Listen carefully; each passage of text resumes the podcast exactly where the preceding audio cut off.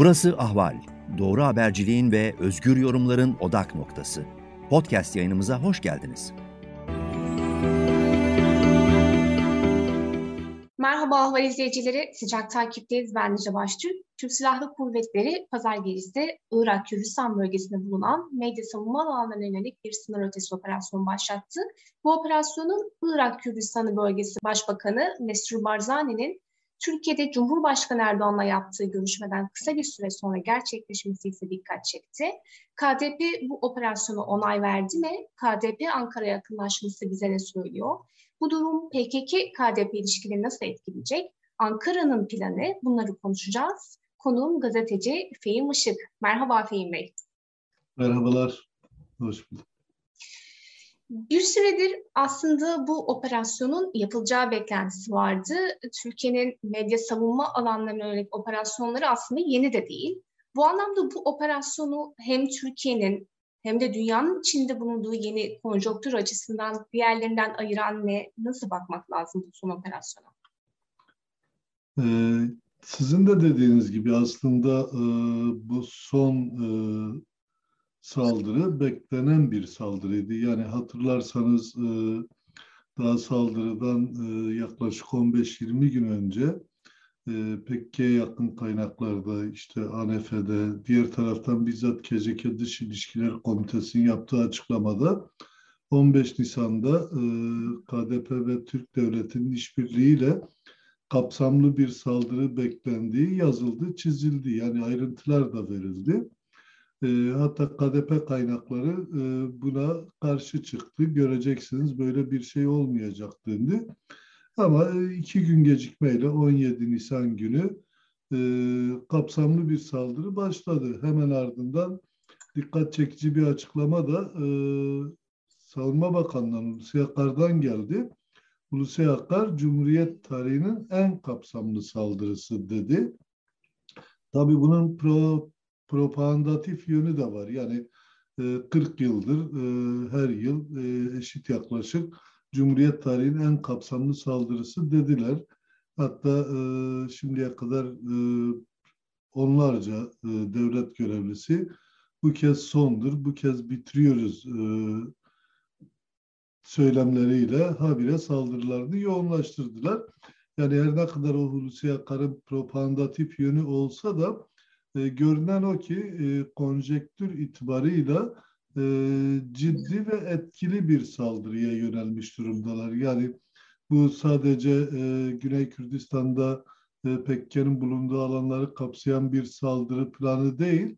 Kanaatim o ki e, daha başka e, yönlere de varabilecek yeni saldırı planları içerisindeler. Ya da direkt askeri saldırılar olmasa bile farklı boyutlarıyla e, saldırı planları yapıyor olabilirler. Yani örneğin mesela e, çok fazla bu e, her cümerse gündeme gelmiyor ama e, Suriye-Türkiye yakınlaşmasına dair yeni planlar yapılıyor. Bununla ilgili e, Suriye ile Türkiye arasında e, e, alt düzeyde bazı görüşmeler evet. oldu. Sarayın bu konuda özel çalışmalar yaptığı konusunda da çeşitli e, haberler bizzat e, saraya yakın kaynaklar tarafından, hükümete yakın kaynaklar tarafından e, basında yazıldı, çizildi. Bu da bize gösteriyor ki e, oradan da e, Rojava'ya dönük bir planlama içerisindeler. Yani tüm bunları bir araya getirince evet e, e, AKP MHP iktidarı baharın başlamasıyla birlikte yeni bir planı biraz da bölgede e, yaşanan son gelişmelerin de kendilerine sunduğu olanaklardan yola çıkarak yaşama geçirmek istiyorlar. Yani kastettiğimde e, özellikle Ukrayna Savaşı'nın e, verdiği evet. e, rahatlık. Yani Ukrayna'da e, Türkiye e, diğer ülkelerden farklı, özellikle Batı'dan farklı, ABD'den farklı bir yol çiziyor. Bir de e, şunu da bilmekte yarar var.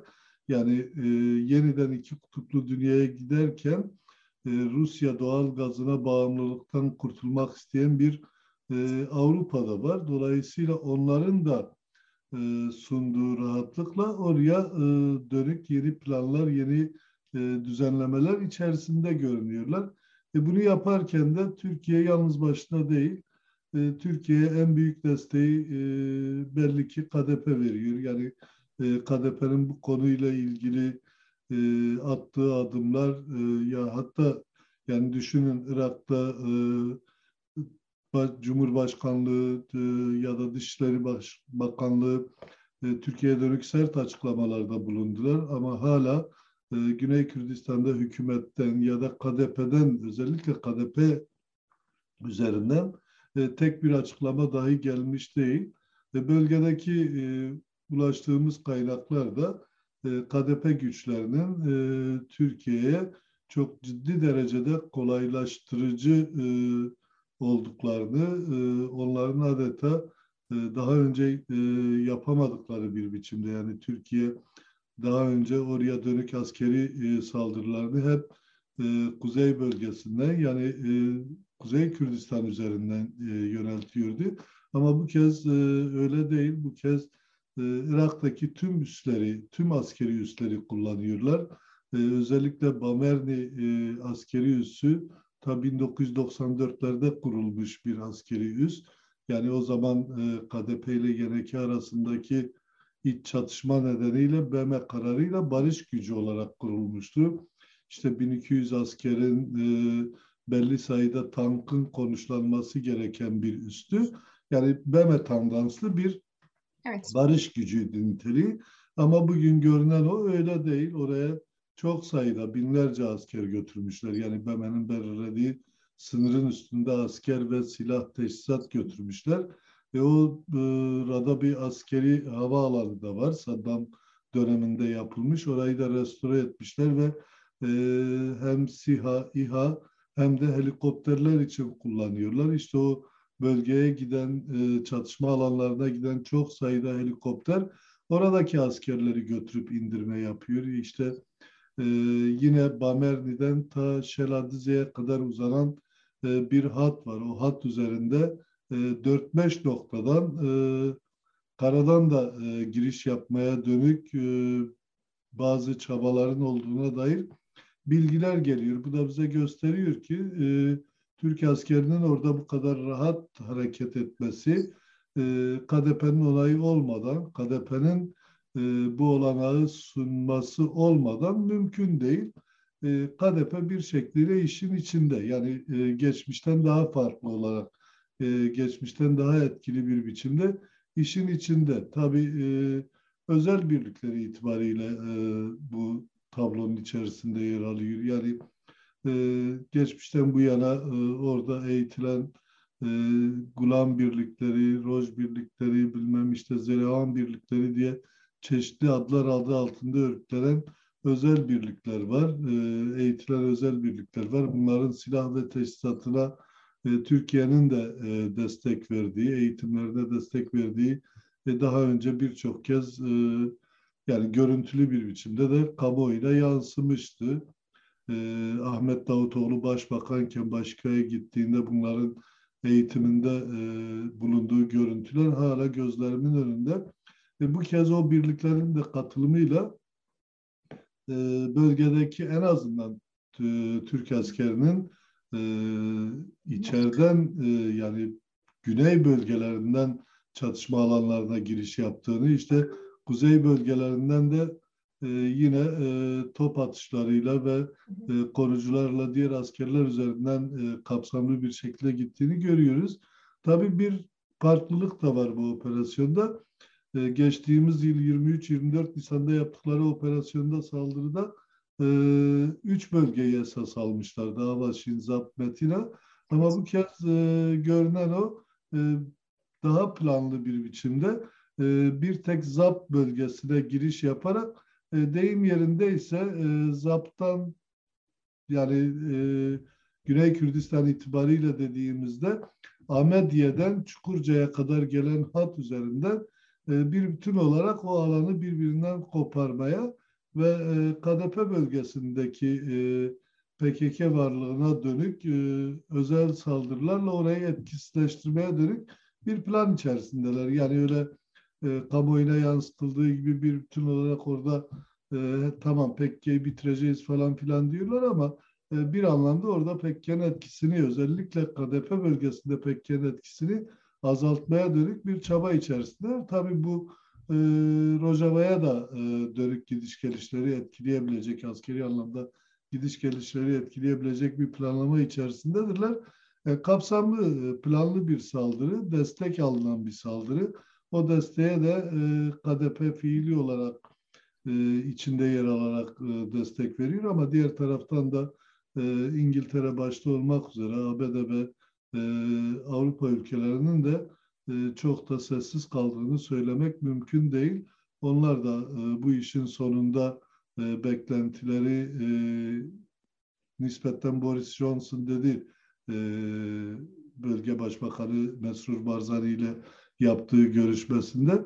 Ama bölgenin e, doğal gazının e, Avrupa'ya taşınması yönünde bir planlama içerisinde oldukları ve bu planlama temelinde e, Türkiye'ye de KDP'ye de bu fırsatı verdikleri görünüyor. Ortada görünen bu Şimdi burada e, şunu söylemek istiyorum. Cumhurbaşkanı Erdoğan'ın e, danışma kurullarından olan e, bir isim, emekli asker e, Mesut Hakkıcaş'ın e, ge- geçtiğimiz günlerde Mesrur Barzani Cumhurbaşkanı Erdoğan'la görüşmüştü ve bu e, görüşmeden sonra e, bu operasyonun başlaması tabii ki dikkat çekiyor. E, Mesut Aklıcaş'ın diyor ki bu görüşmede Barzani'nin bu operasyondan haberdar edildiğini hatta Bağdat hükümetinin dahi bu operasyondan haberdar edildiğini söylüyor. Ne dersiniz? KDP'nin e, hem bu operasyona izin vermesini hem de KDP'nin orada kendi kamuoyuna açıkladığı gerekçe nedir? KDP neden böyle bir e, Cumhurbaşkanı, daha doğrusu Ankara ile yakınlaşıp böyle bir operasyona izin veriyor? Ne dersiniz? Yani ben haberdar edilme kavramının biraz eksik kaldığına inanıyorum doğrusu. Yani ne yazık ki operasyonun planlamasında bir ortaklık söz konusu. Yani haberdar olmanın ötesinde bir şey. Çünkü e, bölgede e, organize gelişen ciddi bir e, askeri hareketlilik var. Hem KDP'ye bağlı güçlerde hem e, bölgedeki Türk devletinin askeri üstlerinde eş zamanlı gelişen e, bir askeri hareketlilik var ise bu bir planlama yapıldığını ve bu planlamanın e, detaylarının çok geniş bir şekilde e, konuşulduğunu gösteriyor bize. Yani bir haberdar etme söz konusu olsaydı e, Türkiye geçmişte olduğu gibi havadan veya işte farklı biçimlerde Türkiye üzerinden e, hareketlenip oraya giden e, güçleriyle bunu yapardı ama bu kez onu aşan e, bir durum söz konusu. E, evet bu haberdarlığın ötesinde olan ilişki KDP'yle ama e, diğer taraftan Irak e, hükümetiyle ya da e, Irak Kürdistan'da, Güney Kürdistan'daki diğer e, siyasal güçlere ilişkin bir bilgilendirme olmuş olabilir. Ama orada e, KDP ile haberdar olmayı aşan bir durum söz konusu. Bu ilk görüşmeleri de değil ayrıca bu konuya ilişkin. Yani e, daha önce e, birkaç kez e, resmi düzeyde Ankara'da kameralar önünde e, görüntü vererek görüştüler ama onun dışında e, bölgedeki e, KDP'liler ile e, Türkiye'deki e, işte askeri operasyonu yürüten e, güçler arasında çok sayıda görüşme yapıldı. Yani sınır boyunda bile görüşmeler yapıldığına dair e, detaylı bilgiler var. Yani e, doğrusu e, bu nedenle tutup e, KDP işin içinde mi sorusuna evet KDP işin içinde ve planlama düzeyinde işin içinde. Yani bu tabii e, KDP'li güçler PKK ile karşı karşıya gelir mi, e, çatışırlar mı noktasında? Evet orada bir e, marj bırakmak lazım. Yani e, KDP'li güçler e, sonuç itibariyle geçmişten bu yana hep Türk devletinin vurduğu ya da bir şekliyle aldığı bazı noktalarda gidip yerleştiler, kaldılar ama KDP ile PKK e, karşı karşıya çok ciddi biçimde gelmediler. Yani bazı e, karşılaşmalar olsa aralarında çatışmalar zaman zaman yaşansa bile lokal kaldı ve o büyümedi. Bu kez e, KDP direkt işin içerisinde kendi güçleriyle PKK'ye karşı, e, PKK'ye karşı bir kara gücü olarak yer alır mı? Doğrusu o konuda tam somut bir şey demek mümkün değil ama o risk de var. O riskin de olduğunu söylemekte yarar var. Yani e, çünkü Türk devleti e, orada daha rahat ilerleyebilmek için e, ya da oradaki emellerini yaşama geçirebilmek için böyle bir beklenti içerisinde ve bu beklentiyi e, yaşama geçirebilmek için de e, öznel provokasyonlar da geliştirebilir. Yani e, KDP'lilere yönelik, yönelik bazı e, provokatif saldırılar, o saldırılar neticesinde KDP ile PKK'yı e, karşı karşıya getirebilecek yaklaşımlar geliştirebilir ama ama bu da ciddi bir risktir. Niye ciddi bir risktir? Çünkü e, bölgedeki diğer tüm güçler neredeyse bu operasyona bu kez çok sert bir biçimde karşı çıktı. Açıklamalar yaptılar. Yani e, öncekilerden daha farklı bir şekilde bu kez KDP'yi de direkt suçlayan açıklamalar yaptılar. Yani örneğin hükümet ortağı olan e, Kürdistan Yurtseverler Birliği açık bir şekilde e, Türk devletinin bölgeye yönelik saldırısından KDP sorumludur diye e, resmi açıklama yaptı. İşte e, Yenekeli Cumhurbaşkanı, e, Irak Cumhurbaşkanı Türkiye'yi çok sert biçimde e, eleştirdi ve e, uluslararası hukukun ihlali olduğunu söyledi. Yine e, Goran hareketinden ve diğer hareketlerden e, Kürdistan'daki e, aydınlardan, bilim insanlarından, sanatçılardan yani aklınıza gelebilecek her kesimden çok sert tepkiler var e, KDP'ye dönük. E, bir de e, KDP'nin son dönemde e, özellikle e, bazı ekonomik e, teşhirler içerisinde olması yani KDP'lilerin Amerika'daki ya da işte e, Dubai'deki mal varlıklarının e, basına yansıması da ciddi tepkiler oluşturmuş. Yani e, bu o kadar rahat değil. Evet planlama yapabilirler. Orada tutup Türkiye askeri saldırılarla etkisizleştirmeye dönük adımlar atabilirler. Ama e, bu e, KDP'nin ya da işte e, Türkiye'nin orada istediklerini elde etmesi noktasında çok rahat oldukları anlamına gelmiyor. Bir uluslararası destek var ama o uluslararası desteğe ya da e, içeriden işte KDP'nin verdiği desteğe rağmen e, istediklerini yapabilecekleri e, anlamına gelmiyor. Yani e, orada bir planlar var. Onu söyleyeyim. O planları e, yaşama geçirme konusunda atılan adımlar var. Ama bu e, planları, e, adımları yaşama geçirmek de e, çok kolay değil. Çünkü bölge konjektürü sadece PKK üzerinden giden bir durum değil. Yani birçok uluslararası güç artık orada bir çıkar ilişkisi içerisinde bu bunun getirdiği yaklaşımlar da var. Yani Ukrayna'da belki yaşananlar Türkiye'ye rahatlık veriyor ama aynı şekilde tam tersi e, o bölgedeki e, İran faktörü de e, işte diğer taraftan e, diğer Arap devletleri faktörü de e, çok çok yeni gelişmelere gebe sonuçlar çıkarabilir ortaya. Peki sizin izleninizi, e, öngörünüzü sormak istiyorum. KDP-Ankara ilişkileri nereye doğru gidiyor ve bu durum Kürtlerin geleceğini nasıl etkiler sizce? Yani bu aslında yeni bir durum değil. Yani e, bir şekliyle e, başlangıcından beri neredeyse 1965-66'lardan e, bu yana Kürt siyasi hareketleri arasında sürekli bir e, rekabet oldu. Kürdistan coğrafyasının bölünmüş olmasından kaynaklı e, Kürdistanlı partiler, siyasi güçler e, farklı güçlerle ilişkiler içerisinde oldular. Yani örneğin Irak Kürdistanı örgütleri İran'la çok sıkı ilişkiler geliştirdiler. E, yine İran Kürdistanı partileri e, çok sıkı bir biçimde Irak'la ilişki içerisinde oldular. Ve bu nedenle zaman zaman karşı karşıya geldiler. Hatta çatışmalar da yaşandı. Ama tüm bunlarda zarar gören Kürtler oldu. Yani e, en nihayetinde Kürtlerin e, zarar görmesi e, Orta Doğu'daki dengeleri de Kürtler aleyhine etkiledi. Ama e, giderek tablo değişiyor. Evet e, Kürtler zarar gördü ama buna rağmen de Kürt ulusal mücadelesi yerinde saymadı. Giderek e, statülere kavuştu. Yani tüm eksik ve aksaklığına rağmen artık Güney Kürdistan'da kabul etmek gerekir ki dünyada tanınmış bir federatif yönetim var.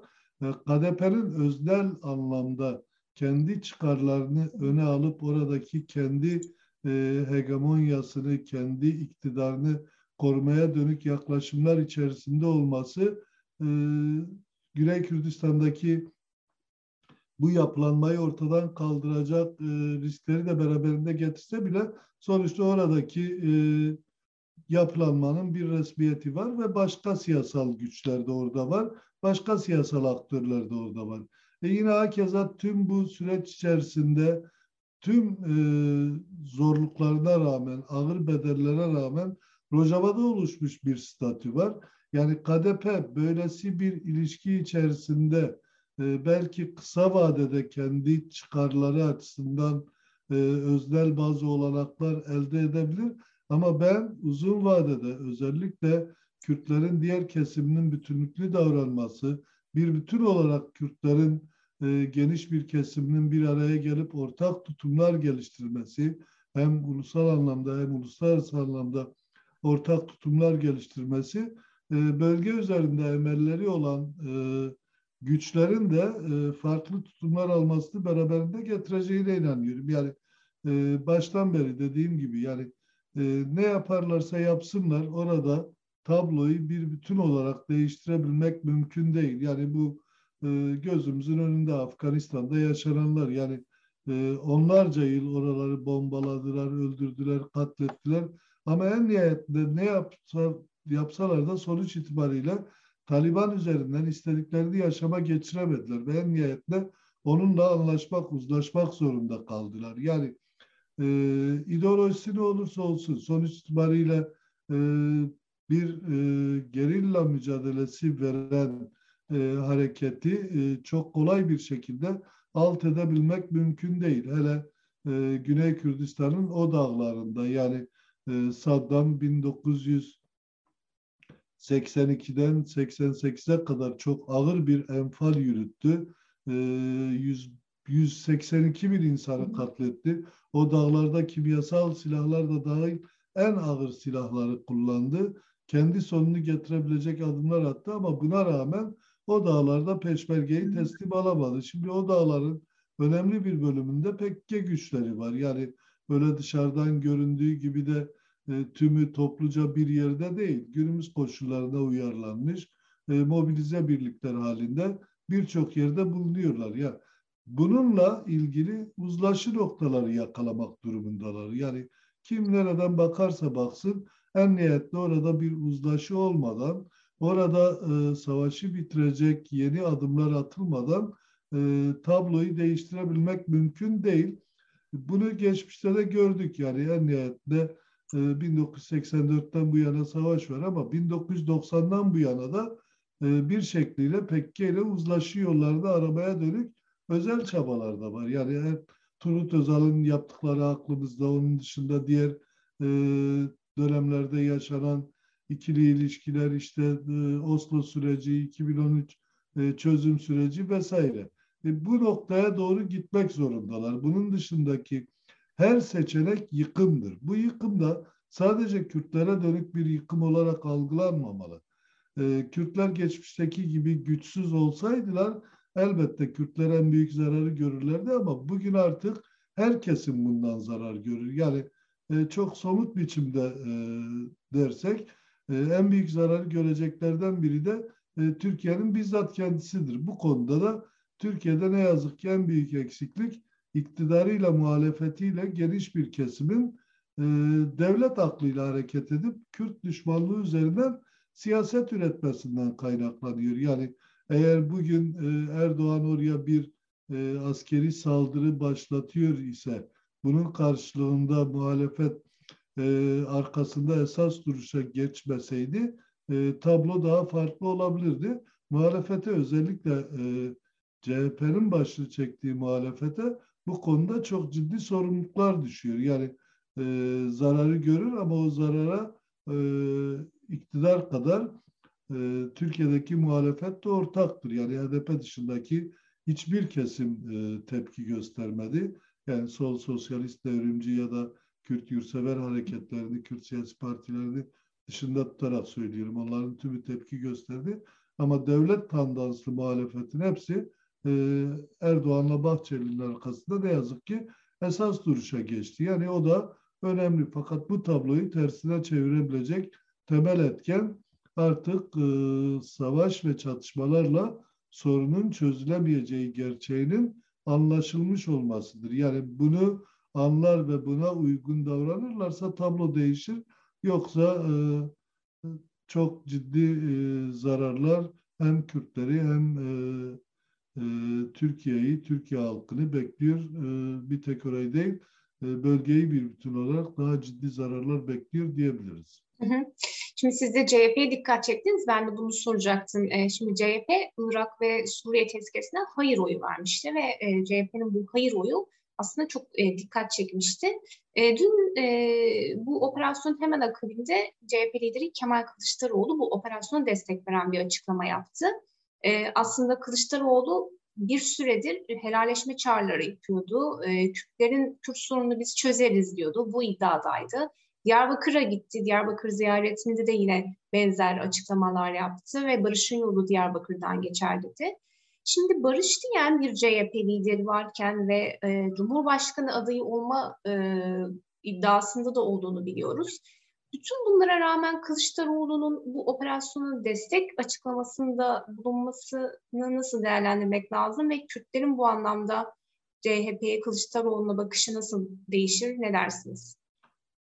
Ya esas itibariyle benim kanaatim o ki CHP başından beri aslında Kürtlere dönük yürütülen politikada e, nuanslar itibariyle AKP, e, MHP iktidarından farklı davrandı. Yoksa CHP başından beri e, neredeyse tamamen e, Kürt meselesi konusunda AKP, MHP gibi düşünüyordu. Yani e, çok açık eğer e, milletvekilleri hapisteyse bunda CHP'nin payı var e, HDP'ye dönük kayyum ve benzeri politikaların tümünde e, CHP'nin şu veya bu biçimiyle payı var. İktidar gibi aynı sorumluluğa sahip olmasa bile sonuç itibariyle o politikaları iktidarın rahatlıkla yaşama geçirmesinde payı var.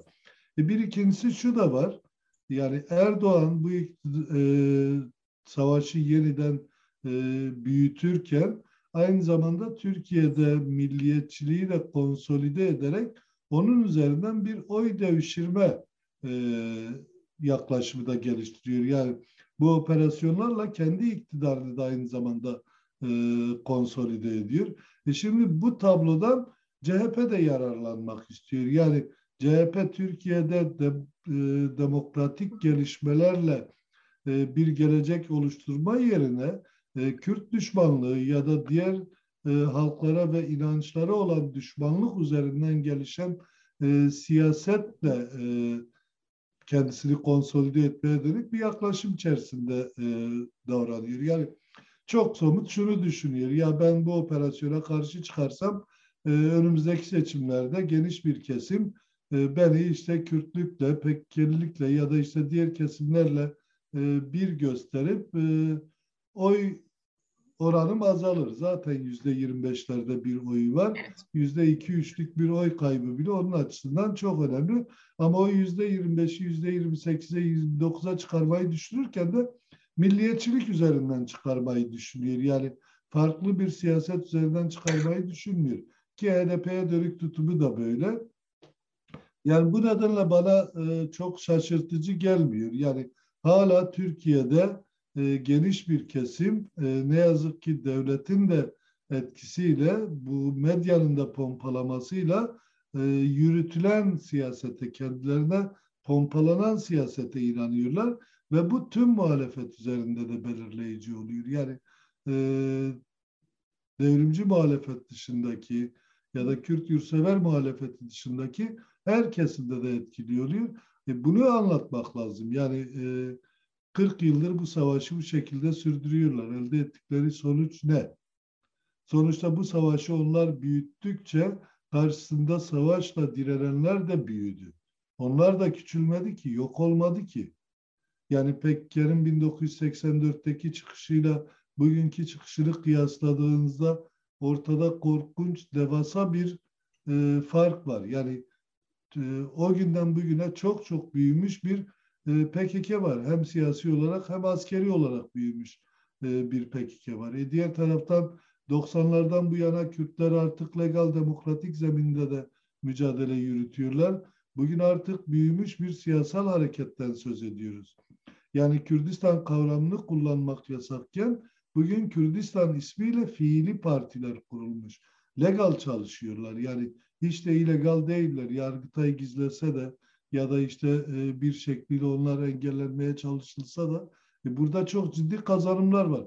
E, bu tabloyu düzeltebilecek adımlar atmak yerine hala savaştan ve milliyetçilikten medet ummak herkesin zararınadır ve bitişe götürür. Bu bitişe giderken de evet herkes zarar görür. Kürtler de Türkiye'deki tüm halklarda bölgede zarar görür. Ama e, bu zararın akabinde de hiçbir şey eskisi gibi olmaz. Yani sürekli dikkat çektiğimiz bir nokta e, Suriye gözümüzün önünde, Irak gözümüzün önünde. Benzer politikaları onlar da yıllarca sürdürdüler. E, tabloyu görüyoruz. Yani korkunç, devasa, büyük savaşlar. E, Irak'ta e, 79-80'lerden bu yana ölmüş 2 milyonu aşkın insan yaşamını yitirmiş. E, keza 2011'den bu yana Suriye'de e, yüz binlerce insan yaşamını yitirdi. Milyonlarca insan yerinden yurdundan oldu.